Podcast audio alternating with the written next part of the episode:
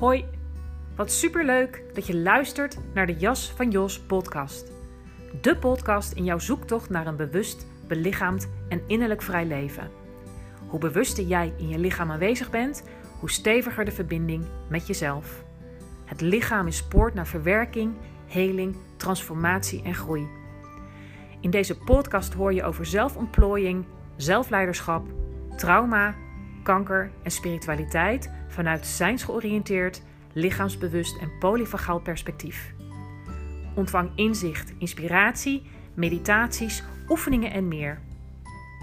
Psychologie, spiritualiteit en biologie dansen in een prachtig, complex samenspel waarin je jezelf op steeds dieper niveau leert kennen, zodat je kunt zijn wie je werkelijk bent. Je jas mag uit, groei naar wie je bent.